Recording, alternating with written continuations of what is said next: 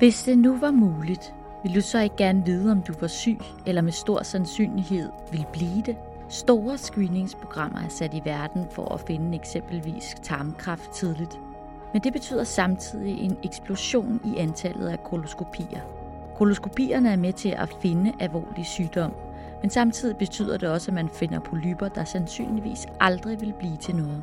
Så er det på tide at diskutere, hvem der har gavn af disse koloskopier. Ugeskriftet er denne gang taget til Svendborg for at tale med Gunnar Bottrup.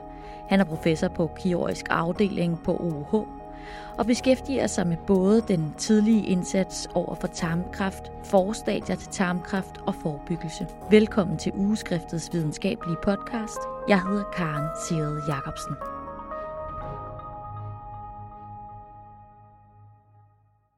Gunnar Bottrup er en mand med meget på hjertet. Nu skal du se, øh, vi kan sætte os på mit kontor. Ja, meget fint. Ja, okay. Jamen, øh, Han byder mig velkommen på sit lille kontor på Svendborg sygehus. hvordan har du det med hunde? Nå, okay. Hvad hedder du? Vi har et øh, enormt spændende arbejde med, med øh, forebyggelse, altså i befolkningen. Øh, som, øh, der er forskellige mediciner, vi ved, hvis man tager dem, så bliver øh, risikoen mindre. Vi ved også fra nogle befolkningsstudier, at for eksempel sådan noget, hvis man spiser gulerødder, så reducerer man sig, sin risiko for at få kræft. Polyper er forstadier til cancer. Hvis man kan komme ind og fjerne de polyper, inden de bliver til kræft, så har man jo øh, vundet en del, ikke også? Øh, problemet er, at måske 95% af alle de polyper, vi fælder i tarmen, aldrig nogensinde vil blive til cancer. Men for at være sikker på at fjerne dem, der bliver til cancer, så bliver vi nødt til at fjerne dem alle sammen. Det er det, der genererer det her, som vi må have undersøgt for, om der er en ubalance imellem vores aktivitet og så de resultater, som patienten vil få ud af det. At øh, vi kan ikke altid se på en polyp, om den vil blive til kræft. Øhm, øh, men det kommer. Og, det, og vi er jo på vej. Vi kan jo sagt, vi kan sortere en del fra os i den der kommer i hvert fald aldrig til. Men endnu i den dag i dag, så er instruksen jo, at alle polyper skal fjernes. Øhm, og det er jo en af de ting, som, som vi har stillet spørgsmålstegn ved, at, at det er nu også helt fornuftigt. Og hvad er risikoen ved altså, at, at få fjernet sådan en polyp? Jamen, risikoen i sig selv er jo ikke ret stor. Altså, risikoen øh, ved at få fjernet en polyp er jo, øh, hvis man, hvis man ser det overordnet set, så er den sindssygt lille. Altså, det er jo noget i, nede i procenter af promille. Når det alligevel går hen og bliver meningsfyldt at snakke om det, så er det fordi, der er så mange, der får det foretaget. Så selvom om risikoen for den enkelte person er meget, meget lav, så vil den på nationalplan alligevel medføre en del komplikationer, som vi gerne ville have været foruden, ikke? Og det er sådan noget med, at man får hul på tarmen. For eksempel, ja, eller, det, eller nogle blødninger, man ikke kan stanse, eller sådan. Forholdet mellem pris og indsats og effekt øh, udgør et kæmpe potentiale, øh, ikke bare nationalt, men internationalt. Så det arbejder vi meget på. Det er det ene. Det andet, det er så hele den diagnostiske, øh, hele det diagnostiske arbejde omkring øh, tarmkræft med de her antal af koloskopier, der jo bare er eksploderet fra for en 10-15 år siden lavede vi 2.000 om året her på Fyn. Nu laver vi 12.000 om året, og vi finder måske 20% 30% flere cancer. Øhm, det kræver, fordi det forskubber jo balancen mellem fordele og ulemper. Altså når du skal nu koloskopere fem gange flere patienter for at finde én cancer, så kommer ulemperne ved alle dem, der unødigt bliver koloskoperet til at veje tungere i regnskabet. Og det er et regnskab, som vi bliver nødt til at tage op igen. Også fordi, måske kan vi bruge de kræfter på en klogere måde andre steder. Måske inden for screening, men måske også øh, over for andre patienter, som ikke indgår i screeningen. Sådan at vores indsats øh, kommer til at give maksimal udbytte for patienterne. Når du afleverer en afføringsprøve i screeningssystemet, så er den i Danmark defineret som, at den er positiv, hvis den er over 100 nanogram per, per milliliter. Og hvem siger, at det skal være 100 nanogram? Fordi vi ved jo, at der er en del cancer, som bare ikke slår ud på prøven, og som vi mister. Vi kunne godt måske nedsætte den Det snakker man om i udlandet faktisk øh, allerede. Øh, I Skotland tror jeg, at grænsen for kvinder er 80, øh, og de snakker om at sænke den yderligere, så man kunne finde flere. Men det vil jo bare generere frygtelig mange flere koloskopier, hvis alle skal. Der kunne man jo godt øh, for eksempel gå ind og give dem en kamerakapsel og sortere dem og sige, du behøver ikke nogen koloskopi eller noget. Ikke? Eller, og vi arbejder med kunstig intelligens, som kan, som kan se på polypen i tarmen, om den kan blive til kræft eller ikke kan blive til kræft. Og så hvis den ikke kan blive til kræft, så lad den være. Der kunne man formentlig øh, undlade at fjerne over halvdelen af polyperne.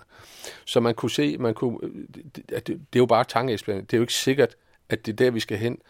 Men det er jo en af de tanker, vi arbejder med. Hvis man nu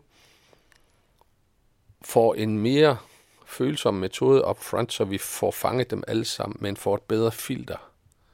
Altså det kunne jo være en måde. Og det er sådan set det er lidt langsigtet forskning. Det er ikke sådan noget øh, her og nu implementerbart. Men derfor er det jo alligevel interessant, synes jeg. Men hvad så med den ene kraftpatient, man ikke finder? Situationen er nu, og, og, og, og, og som vi ser ind i fremtiden, hvor de diagnostiske muligheder bliver større og større og større, der bliver vi nødt til at prioritere vores indsats. Ikke, ikke bare øh, af økonomiske øh, grunde, men også fordi vi skal ikke genere patienterne med en hel masse ting, hvor udbyttet er for lille. Og, og de diskussioner er nye, og de diskussioner bliver vi nødt til at tage. Fordi vi skal også skabe plads til nye tiltag, som måske giver mere mening for patienterne. Og, og, og det må være det må være den øh, lede øh, øh, stjerne, som, som vi skal arbejde efter. Så, så, så det arbejder vi faktisk en del på. Og, og se, hvordan kan vi hvordan kan vi kvantitere udbyttet for eksempel af at koloskopere den patientgruppe mod den patientgruppe. Vi har også nogle patientgrupper, vi mener bør undersøges bedre, øh, og hvordan kan man skabe balance i det der. Så det er nogle af de ting, som vi arbejder meget med. Ny diagnostisk teknologi bevæger sig også ind i feltet og gør arbejdet for lægerne lettere og mere præcis. Men i kølvandet rejser det også en lang række etiske spørgsmål. Kamerakapslen er en af de ting, vi arbejder meget med her i vores forskningsenhed. I stedet for at lave en koloskopi, så kan man sluge sådan en lille kamerakapsel, som tager de der 40.000 billeder, og så kan man øh, på den måde øh, undersøge tarmen. Og det er rigtig godt, og det, og, og det øh, er et rigtig fornuftigt øh, øh, hjælpemiddel, øh, som, som sikkert finder en, en plads i, i øh, diagnostikken fremadrettet. Men den, den har også den ulempe, at den finder næsten alt. Og vi er pludselig blevet opmærksom på, at vi står med et helt nyt problem. Hvordan skal man koble klart patologiske fund til patientens outcome? Altså, det er ikke sikkert, at hvis vi finder noget patologisk i patienten, at det nogensinde kommer til at genere patienten. Vi kan gøre det så værre ved at, og kalde ham ind og begynde at fjerne polyperne med ekstra risiko for at lave hul på tarm osv. Og det er jo også det, vi gør for en sikkerheds skyld. Men det er bare den, den balance, bliver man nødt til at gentænke. Jeg kan, jeg kan nævne øh, en meget interessant artikel, der kom fra Holland her for et års tid siden, hvor man havde taget, jeg tror det var omkring 400 fuldstændig raske og friske personer ud fra gaden, og givet dem en kamerakapsel. Og der fandt man jo klar patologi hos over 80 procent af dem. Og det er selvfølgelig god business, hvis vi også kan begynde at behandle på de raske. Men vi bliver bare nødt til at erkende, at vi står med et nyt problem med, kan vi, vi bliver nødt til at finde nogle måder at koble, sådan at det ikke er positive patologiske fund, der bestemmer, om patienten skal behandles, men om det er patientens reelle risiko, der bestemmer. Og det ved vi alt for lidt om i dag. Så vi er altså gået fra at vide meget lidt om, hvordan der så ud inde i tarmen, til at skulle sortere i et kæmpe informationsflow. Ja, og, og også specielt fordi, at de diagnostiske midler, vi har, bliver mere og mere sensitive. Vi finder øh, i virkeligheden ikke bare det, at vi finder mindre og mindre polyper, som har mindre og mindre betydning.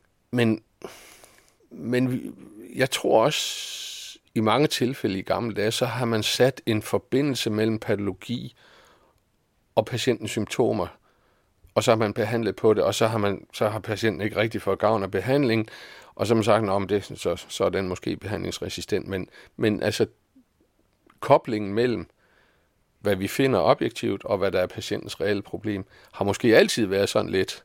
Øh, altså, det er jo det bedste, vi har haft, og, og meget af det er jo evidensbaseret, men, men der er bare muligheder for at optimere det nu.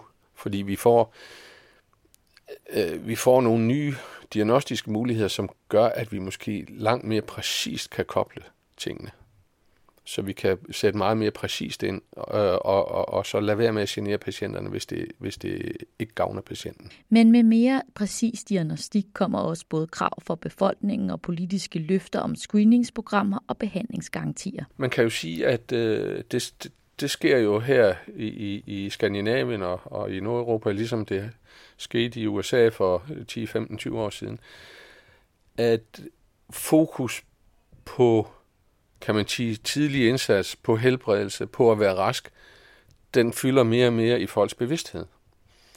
Øh, og øh, og det, det, det, det medfører jo, at man undersøger på tidligere og tidligere symptomer. Folk vil ikke finde sig i at have symptomer mere. Og det, det er jo fint, det er jo fair, det, sådan skal det jo være. Men det gør jo bare, at, at chancen for at finde eller man siger, risikoen for at finde øh, patologi hos en, der har en symptom, bliver mindre. Mm. Og jeg siger bare, at så bliver belastningen ved at undersøge dem, der ikke fejler noget, jo også tilsvarende større. Ja, for der er vel også et, et, sådan et, et, et øh, psykologisk element i det. Du bliver indkaldt til en øh, undersøgelse, hvor man måske mistanker, tænker, der er kraft. Altså, der, Helt oplagt. Ja, ja, helt oplagt. Og det er jo også en af de ting, det har vi faktisk også øh, lavet en del studier på, øh, altså patient, øh, patientperspektivet, patientrelateret outcome, som vi siger. Altså vi, vi øh, har arbejdet meget med spørgeskemaer, hvor vi prøver at undersøge, hvad er det egentlig, der generer patienterne ved de forskellige undersøgelser. Øhm, og øh, øh, fordi øh, det er jo også, altså, der kan man sige, at videnskaben har jo også taget en drejning gennem de sidste 15-20 år, og, og nu har vi faktisk her i Region Syd en vision for sygehusvæsenet, der hedder noget med patienten i centrum, eller patienten først, eller sådan et eller andet. Det skifter sådan hver tredje år. Men, men det er oplagt, at, at det er det, der skal være fokus, og det er jo helt fair. Men det er bare et perspektiv, vi måske ikke har haft altid. Vi har haft det perspektiv, at vi skal ligge nummer vi skal ligge inden for de fem bedste i Europa, når det drejer sig om canceroverlevelse. Det har været fokus. Og det er jo fortsat. Men vi må bare erkende, det, det, det er ikke det eneste, øh, vi skal arbejde på. Målet om mere individuelle forløb stiller også højere krav til lægerne, og den måde, man i fremtiden skal udarbejde retningslinjer på. Der er jo også et nyt øh, kommende dilemma der, synes jeg, fordi øh, vi taler meget om individualiseret behandling. Og, øh, og, øh, og det er jo det er jo også øh, rigtig fint, fordi øh, vi skal jo for hver enkelt patient, sådan har man altid gjort, ikke? Hver enkelt patient skal man øh, overveje, hvad er det egentlig, der er patientens bedste interesse, hvad, øh, hvordan tilrettelægge, hvor, hvor, hvor aggressiv behandling skal vi tilbyde osv., specielt over for kræftpatienter, og det afhænger jo af, af mange ting, al og, og, og andre sygdomme og, og, og, og sådan nogle ting, og også patientens egen, kan man sige, indstilling til det. Sådan har det altid været, men, men den der individualiserede tilgang, som min, min lærermester dengang for rigtig mange år siden, da jeg var ung, kaldte, at det var lægekunst. Øhm, den er jo forsvundet i et, i et inferno af af instrukser. Og, og øh, der bliver jo en gang imellem sagt, også her i afdelingen, nu skal I huske, at instrukserne kan jo afvise, hvis, hvis der er årsag til det, men, men, men resultatet på en lang bane bliver bare, at vores behandling bliver sindssygt meget instruksbaseret. Og, og når det kører på nogle år, så, så bliver det sådan en vane, også de yngre læger bliver opdraget med, at når ja, øh, vi kan sagtens behandle de patienter, hvis man kan, hvis man kan slå op øh, på internettet. Ikke? Så, så, så, så kan vi sagtens finde en rigtig behandling. Og der er vi jo nået til den erkendelse nu, hvor vi sætter igen fokus på individualiseret behandling, at vi må tage det der op igen. Ikke? Og, og vi, må, vi må sørge for, at vi, øh, at vi modificerer øh, øh, behandlingen på et individualiseret niveau. Nu har vi nu så også bedre og bedre Øh, redskaber, fordi vi kan nogle gange øh, individualisere på grund af deres øh, genetik eller, eller biomarkører eller øh, andre ting. Øh, også erfaring med, hvordan komorbiditeten spiller ind og sådan noget. Så vi får også bedre redskaber, så den der lægekunst fra gamle dage kan jo godt gå hen og blive lægevidenskab på et eller andet niveau. Men mener du, at man ligesom er gået for langt i, i den der kassetænkning? Ikke, ikke sådan i princippet, men, men jeg tror, at, at effekten nede på, på reservelægeniveau øh, er blevet for voldsom. Øh, og det har, det har jeg oplevet talrige eksempler på. Hvordan ser man det? Jamen det ser man jo, at, øh, at øh, patient, selv patienter, som, som i mine øjne måske mange gange har haft en, en ret, kan man sige, øh, øh, udfordrende alder eller, eller øh, øh, det der øh, komorbiditet, altså andre sygdomme osv., som, som, som helbredsmæssigt har, har, har skilt sig ud på en eller anden måde, alligevel bliver behandlet efter øh, standardprocedurer. Øh, og det er også... Øh, der er også et andet sted, hvor det, hvor det florerer meget, øh, og vi har, haft, vi har haft en del diskussioner om, også på national plan, at vi jo nu ved, øh, når vi behandler kræftpatienter, så har vi jo sådan et multidisciplinært team. Behandlingsplanen for hver enkelt kræftpatient bliver jo taget op på et multidisciplinært team øh, og diskuteret også ud fra andre faktorer end lige øh, selve øh, cancertypen. Og det er jo rigtig fint, men, men det bliver alligevel meget sådan instruksstyret, fordi vores hverdag er travl, og fordi at, at øh, man måske øh, har fået en fornemmelse af, at når nu vi har så øh, gode instrukser for alting, så skal vi i hvert fald også følge dem. Det her med øh, ligesom at sige, jamen, hvad er det, der ligger i fronten? Hvad er det, som vi, som vi har en stærk fornemmelse af, er godt? Øh, hvis vi har en patient på øh, 90 år, som, som måske har nogle, øh, nogle fysiske svagheder osv., hvor risikoen for en stor kirurgisk, øh, for et stort kirurgisk indgreb kan være relativt stort, findes der ikke nogen alternativer, som, som måske ikke er så e-, godt evidensbaseret, men som måske alligevel kunne være en fordel. Altså, i mine øjne, så er sådan et multidisciplinært team det er jo netop, fordi man samler de klogeste hoveder, så man kan komme ud over instrukserne. Men, men, men der er jo også andre aspekter i det der. Det, det, det handler jo også om, øh, at det der med det reelle patientperspektiv er jo nyt for os. Og, og det der med, hvis, hvis, hvis folk kan helbredes, øh, så, skal de, så skal de helbredes, fordi det, det, det, det, det er jo det, vi har lært i skolen, og det er det, vi er gode til. Øhm, Øh, jeg kan huske en gang, det var ikke her i Danmark, men, men til nogle øh, udlandsk møde, hvor, hvor vi netop diskuterede det der med, om patienterne selv skal vælge, hvor stort et kirurgisk indgreb de skal have. Man kunne jo godt sige til dem, jamen du kan tage det store indgreb, så er chancen for, at du bliver helbredt øh, 95 procent. Du kan også tage det mindre, så er chancen for, at du bliver helbredt måske kun 90 procent til gengæld. Så er risikoen for komplikationer måske mindre og sådan noget. Ikke? Og der var jeg nogle af de gamle kirurger fra udlandet, som siger, jamen jeg vil sgu da ikke have at patienterne går hen og ødelægger min operationsstatistik. Altså det ligger jo også i det. Vi skal jo have som, som vi bliver jo overvåget med, øh, med øh, databaser og på, på, øh, på afdelingsniveau og så videre. Det har endda også været tale om, at man skulle overvåges på øh, individniveau øh, med kvaliteten, ikke? Så, så, så det er klart, man har jo også et ønske om at, at forsvare de målbare parametre. Øh, og det er jo det, der er målbart. Så der skal vi være gode, ellers så ryger vi ud. Øhm, og det, øh, det har vi også haft mange diskussioner om, ikke? fordi øh, jeg synes jo, jeg var ledende overlæge tidligere og, og blev faktisk konfronteret med et ønske om, at nu skulle man have operationsresultaterne ned på et øh, individ, individniveau, så man kunne se hver enkelt kirurg. Og, og hvor, hvor jeg siger, jamen jeg håber da, at mine allerdygtigste kirurger har de dårligste resultater, fordi de skulle da gerne tage sig af de, af de øh, øh, dårligste patienter. Og der, der, der forsvinder, altså når man, når man læner sig op af de målbare parametre, så forsvinder der mange øh, nuancer, som en god læge godt kan tage hånd om.